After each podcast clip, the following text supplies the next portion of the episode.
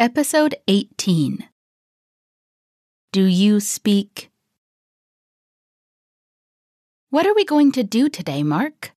We're going to meet Laura and her friends Nice. Where are we meeting them? at school. At school? You could have chosen somewhere else.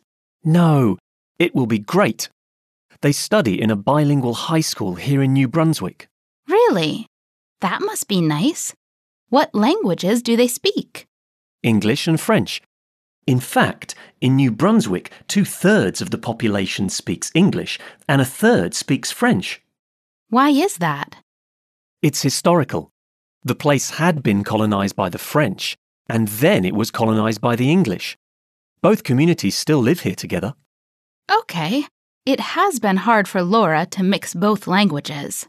She said it was hard because she could speak English very well, but she had a hard time with French.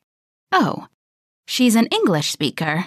Yes, her parents both come from another part of Canada, an English speaking part. Can we go to class with her? Yes, she said not to worry.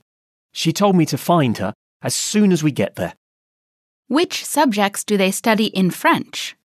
They study history and geography in French, And in English? biology and physics. Nice. Is PE in English or French? She explained to me that PE had been both in French and in English last year, but then it changed. Last year? What was different last year? They had two teachers, so one week was in French and the next in English. Wow. Confusing. It must have been, yes. Can they study other foreign languages?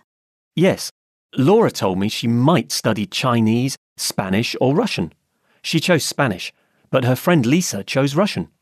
She should have chosen Chinese. So many people speak that language.